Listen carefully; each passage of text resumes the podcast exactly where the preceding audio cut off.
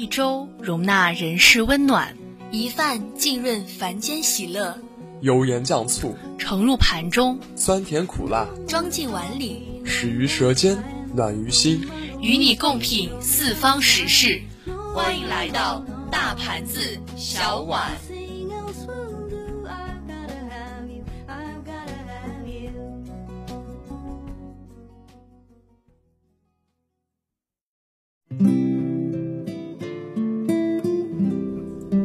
Hello， 正在收听我们节目的听众朋友们，大家好，欢迎收听本期的大盘子小碗，我是小波千考，我是小波木子，我是小波阿珍。嗯，终于又见面了，时隔三个月，嗯，应该是在期末考试前半个月到一个月的时间，我们就已经没有再有录音这个任务了。那么说实话，再一次坐在录音间里面的千考呢，心里面还是非常兴奋的，又能和大家分享自己喜欢的美食了。那么当然呢，这学期的大盘子小碗呢，我们经历了人员的一些变动，然后我现在的搭档呢是由我们可爱的木老师木子，还有一个就是那么还有一位呢就是我们可爱的大二的小波，我的新搭档阿老师阿珍。嗯，首先呢，让我们以热烈的掌声欢迎我的两位新搭档，好吧？好吧，那么，嗯，说实话，就是在进广播台以来，我还从来没有和阿珍和木子搭档过。说实话，嗯，真的很期待未来的每一期节目都能和你们相见，和你们相伴，互相安利自己吃过的、喜欢的美食。其实我第一次，这也是我第一次播大盘子小碗，也算是一种新的体验吧，还是蛮期待的，也是怀着很大的热情来播这档节目。哎，听说阿珍你是山西的？嗯，对，我是山西人。说实话，嗯，作为西北人，千考并不是很能分得清陕西和山西这两个地方。嗯。就是按照地理位置上来讲，我只记得陕西长得像个兵马俑，然后山西出煤老板吧。其实山西和陕西是特别好分的，然后我们山西呢，最重要的就是我们的地理位置非常的好，因为我们山西太原啊，坐拥于就是一个古代一个特别有名的关卡，然后就是最重要的就是我们山西的美食是非常的好吃了。呃，作为一个山西人来说，我应该向大家介绍一下我们山西的好多好多种美食。山西呢，因居于太行山之西而得名，简称晋，又称三晋。省会是我们历史非常悠久的太原市，东依太行山，西南依吕梁山、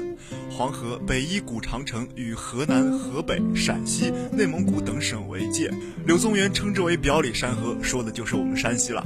山西是我们中华民族的发祥地之一，山西有文字记载的历史长达三千年，被誉为是华夏文明的摇篮，素有中国古代文化博物馆之称。而在这片土地上为人传之不绝的，更是我们这片土地上的美食了。说到美食，就不得不说说我们山西的面食了。我们山西人呢，爱吃面，刀削面啊、蹄尖、猫耳朵、油面，花样繁多，形成了山西独特的面文化。当然，山西人爱吃面的时候，少不了山西另一种闻名遐迩的特色——山西的老陈醋。除此之外呢，大同的兔肉、浑源的凉粉、平遥的牛肉，都是我们不容错过的特色美食。那么阿珍呢，就带大家一起领略一下我们山西的美食了。呃，那么说到这个山西特色呢，确实阿珍刚才提醒到了我一点，这个老陈醋确实非常的有名。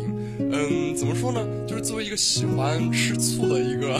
北方人来说，我觉得不管是吃这种凉拌的凉菜，或者说是这种吃饺子，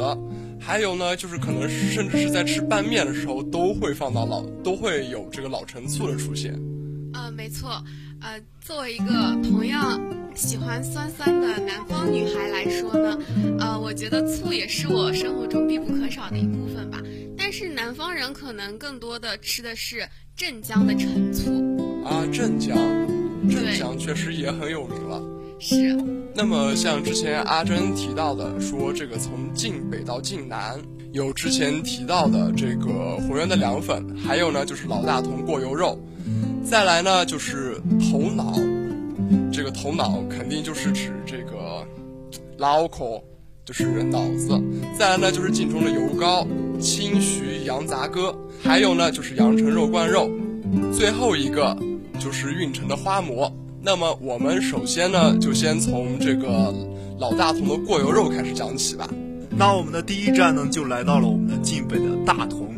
我们老大同的过油肉是山西的十大名菜中最著名的传统菜肴，是晋菜的代表之一，称号为三晋之味，根据过油的绝技而命名。过油肉的点醋风格独特，用精选的瘦肉在上浆拉油之后，再配上蘑菇、木耳翻炒，色泽鲜艳，味道鲜美。过油肉在山西很多地方都有，较为出名的是太原、大同、阳城和晋城。呃，当然呢，除了在我们山西呃本地有这种过油肉的存在，然后在我们的上海、江苏和浙江地区也有过过油肉，但不论是从选料还是从制作上面来说，山西的过油肉都会与之不同，具有浓厚的地方特色。我们的过油肉呢，不仅味道鲜美，而且吃起来口感鲜嫩，再配上我们山西独有的老陈醋，味道堪称一绝。这里说到老陈醋呢，千考和作为一个南方小女孩的木子老师来说，老他们都是非常喜欢这种老陈醋所带来的，他们都是非常喜欢老陈醋带来的这种酸酸的感觉。老陈醋作为我们山西的代名词，最重要的就是老陈醋配上大同的刀削面更是一绝。山西大同的刀削面非常有名，是我们中国的十大面条之一，也是山西美食最具代表性的名片之一。将面粉和成团，一把弧形的刀在面上一片一片地削进滚烫的开水锅里，出锅的面条不像其他面条一样细长，而是中间厚两边薄，就像柳叶一样。吃的时候配上各种口味的臊子，绝对是最喜欢吃面食的一种享受。向大家我向大家推荐我们大同的这个刀削面，是非常的好吃。那么说到这个刀削面还有这个过油肉呢，确实刀削面那个口感尝起来真的不一样。嗯，怎么说呢，就是它在两边之前说过像柳叶一样，中间厚两边薄，这个两边尝起来非常的这种嗯滑嫩的，而中间呢是有一种感觉很厚实的感觉，嚼起来那个口感真的非常的过瘾。啊，天老师点评的可以说是很到位。咱们学校二食堂的那个番茄鸡蛋刀削面也是一直热销啊。对，它那个就是吃起来有种很过瘾的感觉。对对，然后感觉那个面皮就完全和番茄鸡蛋的汤汁融合在一起。对，然后还有一个呢，就是这个过油肉。之前千考也曾经介绍过，这个过油肉呢，就是除了在之前提到的上海、江苏、浙江地区有出现过，嗯，其实，嗯，新疆的过油肉拌面也非常的有名，是真的，也一样是在这个尝出来的味道。其实说实话，就是我每次回回家的时候，必吃的一道必吃的一道菜。据说这个新疆的过油肉拌面呢，是源自山西，可能是当初在走这个丝绸之路的时候，将这个技艺传到了西域，从而在西域也发扬光大了。穆老师有吃过过油肉吗？没有哎，我有，我甚至都有点不太懂你们说的过油肉是什么一个概念。我猜想是不是跟回锅肉有点像？嗯，这个感觉上来说不太一样，就是它这个过油肉呢，它里面就是作为新疆的过油肉来说，它里面非常经典的就是一定里面有洋葱，还有一个就是青椒，再来就是西红柿。西红柿在新疆的新疆菜系里面非常的重要，就是你不管炒什么菜，只要放了西红柿，它味道都会变得非常不一样，可能就有新疆的特色了。去北疆饭店吃新疆菜的时候，啊、确实它那个好多菜里面都有西红柿，都有番茄这个东西。嗯嗯，然后再来呢，就是它那个肉，它不是因为新疆的地域原因嘛，文化原因，它那边基本上选的都是羊肉或者牛肉，是不会有猪肉的，而且它那边的肉大部分都是选的这种精瘦肉，就同样是和山西的这个过油肉是一样的，同样是选择是瘦肉，而不是回锅肉的肥肉。回锅肉好像还有一个很，就是我觉得比较有标志性的，就是它除了这个五花肉的肉片以外，还有一个是它这个豆豉，对吧？嗯，是的。豆豉，还有一个就是葱。葱，对，然后还会加点辣椒什么的。对，它这个其实感觉和过油肉是不太一样的。对，那下次更定要尝尝千老师和阿珍老师强烈推荐的这个过油肉了。真的，我觉得，嗯，面食配上过油肉，真的，真的太绝了，真的，就是我现在想想，因为没有吃晚饭，我现在都感觉自己已经饥肠辘辘了，真的好想去点一盘过油肉拌面。那么就是在说过这个老大同的过油肉之后呢，下面呢我们再继续跟随着阿珍的步伐向南走。我们接下来呢要跟大家介绍的就是浑源的凉粉。刚才呢为大家介绍了我们山西老大同，那我们接着向南走，遇到了我们浑源的凉粉。我们浑源的凉粉看起来非常的清亮，摸起来也是非常的滑溜，就像猪皮冻一样金灿。哎，不知道木子和千考老师有没有吃过猪皮冻？呃，今年暑假其实我们家还就是自己做了一回包子，然后搞了一下这个猪皮冻。我觉得可能口感，我觉得猪皮冻对我来说有点难以接受。嗯，是吗？我就是超级喜欢猪皮冻，它那个感觉，嗯，可能是木子你们家做的可能是有些手法上的不一样。就是我一般能吃到猪皮冻的，大部分都是从这个就是这种卤过的猪蹄里面出来熬出来的这个胶原蛋白，胶原蛋白冷却之后形成这种凝胶的冻状的东西。然后它那个吃起来就是它和就是我在新疆吃到的这种凉粉的口感是绝对不一样的。那个猪皮冻的感觉就是吃上去很弹牙，就是有种很 Q Q 的感觉。再来呢就是放到嘴里面它是可以含化的。对对对对，它含化了以后那个口感就是有这种香料的味道，加上这种嗯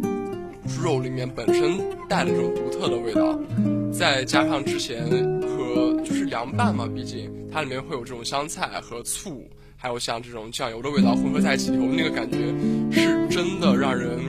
非常的满足，非常的幸福的。说到这儿呢，我旁边的阿珍同学一直在点头，看来是说到心坎里了。对，我和千考作为一个北方人来说，是特别的喜欢吃猪皮冻的。可能，呃，木子不太喜欢吃猪皮冻，可能是我们北方和南方的饮食习惯有些不太一样。那么接着说我们的浑源凉粉，我们浑源凉粉是风味特别的独特，堪称我们北岳的一绝。吃起呃吃的时候配上山西的陈醋和辣椒油，口味也是非常的特别好，口味也是非常的好，就连我们的武打明星成龙大哥吃了赞不绝口。那么说到这个浑源的凉粉呢，据说它吃起来跟猪皮冻一样，这个确实是在千考的这个观念里面是没有想过这一点的。就是猪皮冻那个口感和千考吃过的凉粉的口感是其实差别蛮大的，但是浑源的凉粉吃起来和猪皮冻一样金灿，嗯，这一点确实很难想象。但是接受这个案例之后，千考打算如果有机会去太原的话，肯定会去尝尝这个浑源的凉粉。嗯，作为一个不爱吃猪皮冻的人来说，凉粉还是爱吃的。呃，我觉得凉，我之前吃过新疆凉粉，不过听阿珍这么一说，我感觉浑源凉粉确实是山西的一大特色菜之一，还是要去品尝一下的。那么在介绍完这个浑源的凉粉之后呢，我们接下来要继续跟着阿珍的推荐往南走。再来呢要跟大家介绍的就是头脑。头脑呢是太原一个有名的早点，名吃中华，首推头脑。一碗汤里放上大块的肥羊肉、莲菜和长山药，加上汤里本来就有的佐料黄芪、黄酒这些滋补的中药，具有强身健体的效果。哦，那么说到这儿，这个头脑和之前千考想的不太一样啊。这个头脑，千考一直以为是类似于猪脑花呀这种东西，这个这个只是羊肉做成的。对，这样的头脑它是类似于那种豆腐一样的形状，就是像豆腐一样软软的，非常 Q 弹那种，回味无穷的那种感觉。好吧，好吧，没有吃过头，没有吃过猪脑花的千考很难想象那是个什么感觉。但是，嗯，要说到这个头脑呢，千考。要说到这个头脑呢，经过这个阿珍的案例之后，千考真的是了解到了这个头脑啊，其实已经有三百多年的历史了。每年的白露到立春的期间呢，很多山西的饭店都会推出这道美食。关于头脑的来历呢，还有一个传说：一代名医傅山隐居在家乡，他的老侍奉他的老母亲，他创造出了八珍汤给老母亲补身体。后来呢，他就把这个配方交给了一家饭店，挂牌清和园。那么后来改名为头脑。每当傅山给人们看病的时候，就告诉他们去吃清和园的头脑，意思呢就是去吃掉清朝和元朝统治者的，意思呢就是吃掉清朝和元朝统治者的头脑。哇，这个感觉好阴暗啊！嗯，不过这个呢，确实我也是第一次听到，感觉还是蛮新奇的。我刚开始也以为是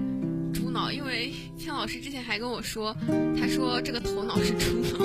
我就理所当然的以为真的是猪脑，想不到还是其实是不是跟豆腐花有点像呀？豆腐脑吗？对对对，我们南方可能说豆腐花比较多吧。呃。可以这样去理解吧，因为头脑的形状和豆腐有点像，而且吃起来口感也差不多。那么就是说，这个头脑的由来啊，确实千考很惊讶，显然是要吃掉统治者的头脑，这个太阴太阴暗了，太阴暗了。但是非常的有滋补的功效，确实，我觉得那么这一份这个推荐的山西名菜呢，确实应该是老少皆宜了。好吧，那么接下来呢，第四个要和大家讲的呢，就是晋中的油糕。这个呢，我们已经从晋北走到了晋中，那么下面呢，和我们介绍的就由穆老师来和大家聊一聊吧。说到晋中呢，我们一定要给我们阿珍同学一定要给大家安利一下晋中的油糕。油糕的外皮是由黄米磨成的面做的，里面的馅儿有各种口味，比如糖、枣泥、豆沙、素食等等，包好之后放入油锅中炸至表面金黄，出锅即可，外焦里嫩，美味可口。在晋中一带，油糕有很多种类，制作方法也是各有不同，有枣糕、生炸糕、片云糕，原料的不同又有糯米糕、菜糕。油糕一般都是在家里有喜事的时候吃，像婚丧嫁娶、小孩满月、生日、老人过寿、盖新房子或者搬新家等等。因为糕与高同音，步步高升的高和这个油糕的高同音，所以它的意思也就是步步高升，富贵吉祥。来说起这个油糕，我想起南方有一个名点，但是我们不叫这个油糕，我们叫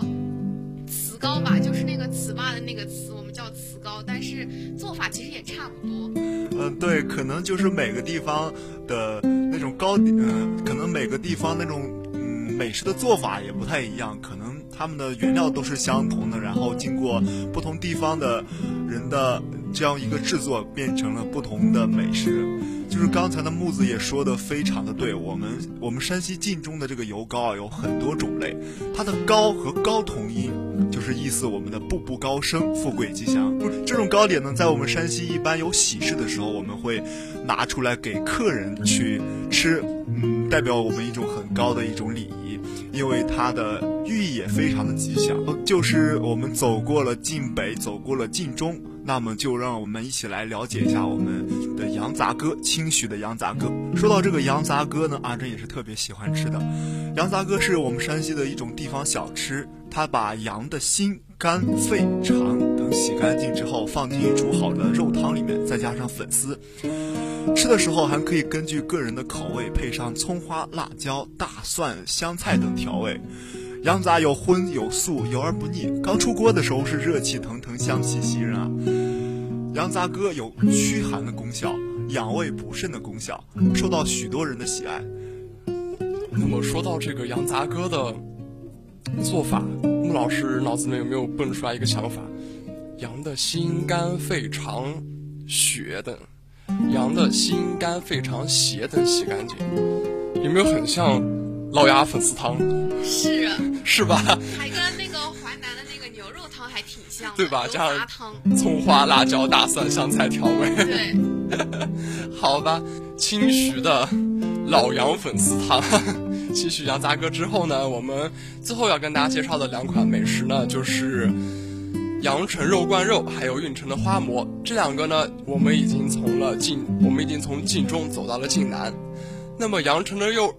那么阳城的肉罐肉呢，是驰名三晋的美味佳肴，是用猪肉、羊肉或者牛肉配上小米精制而成，肉味纯正，喷香可口。阳城肉罐肉不仅好吃，而且阳城肉罐还是我国陶瓷工艺的一枝独秀。它的特点呢是有口井小、肚子大、盖子严实，所以说呢，无论是煮炖还是焖都非常的实用。最后咱们来说一下运城的花馍，哎，我记得运城花馍好像还拿过嗯、呃、比赛的那个大奖，不知道是山东的还是山西的。既然都说到了我们这个是山西的美食，那么运城的花馍又是这个晋南非常有名的这个餐点，那么我觉得不出意外应该是山西拿的奖吧。就是当阿珍刚刚来到我们南农的时候，大家都会问我，呃，阿珍你是哪个呃哪块的人啊？我就说我是山西。他说你是山西哪块的人啊？我就说我是山西运城人。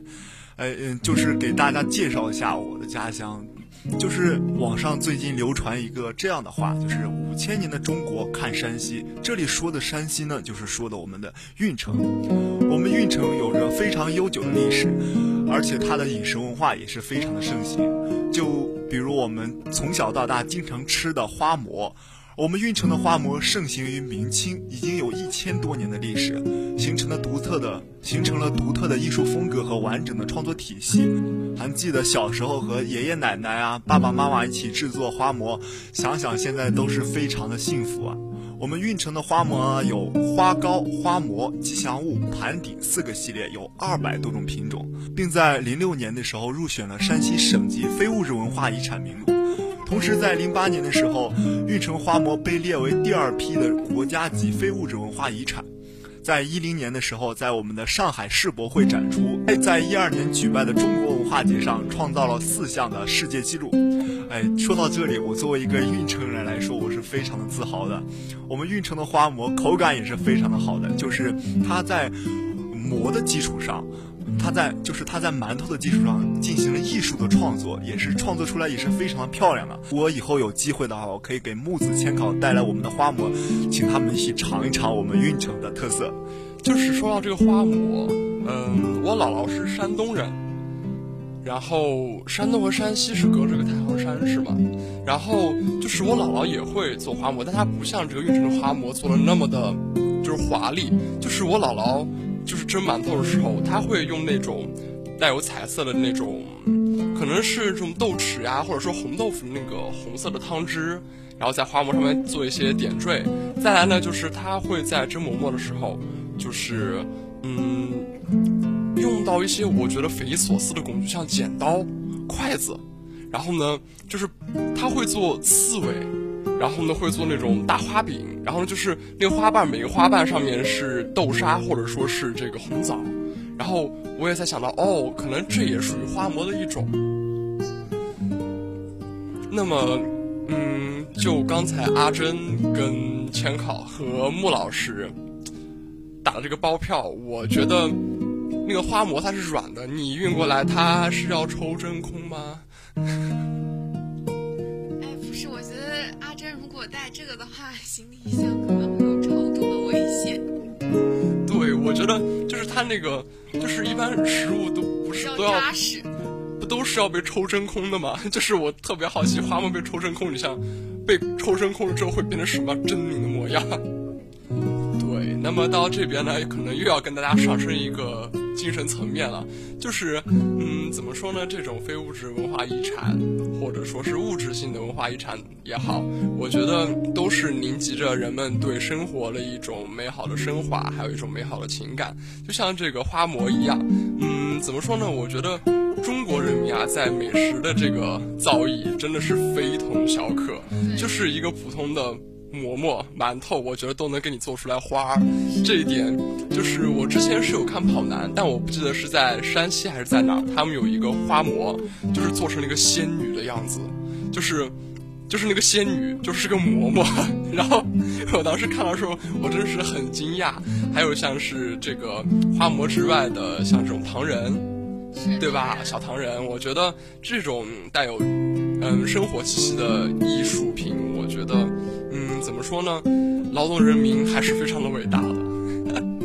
好吧，那么看时间呢，本期的大盘小碗呢到这里也要和大家说再见了，真的非常的开心。能和我的两个新伙伴、新搭档阿珍还有木子一起来和大家介绍我们，一起介绍我们山西的美食。那么时间还长，我还是非常期待后续和大家一起的合作的。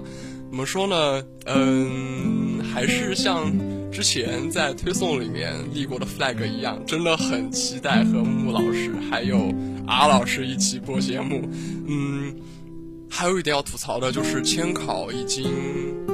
或者说将要在大盘子小碗这个节目里面待三年，可能就会跟之前的李承之一样，在这个节目里面待到退台。好吧，嗯，其实从一而终也挺好的。其实从大一的先锋体育到大二的晚睡早起，到现在大三的大盘子小碗，其实我也算是体验了，应该说。哎，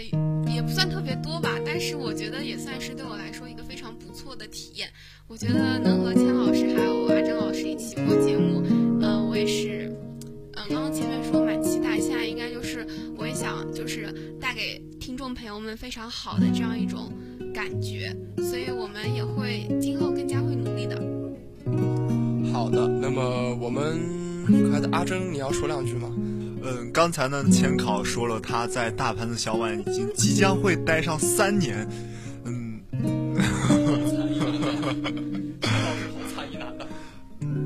嗯，阿珍呢是从大一的粤东新生 R C T， 然后再到大二的大盘子小碗。然后阿珍的愿望，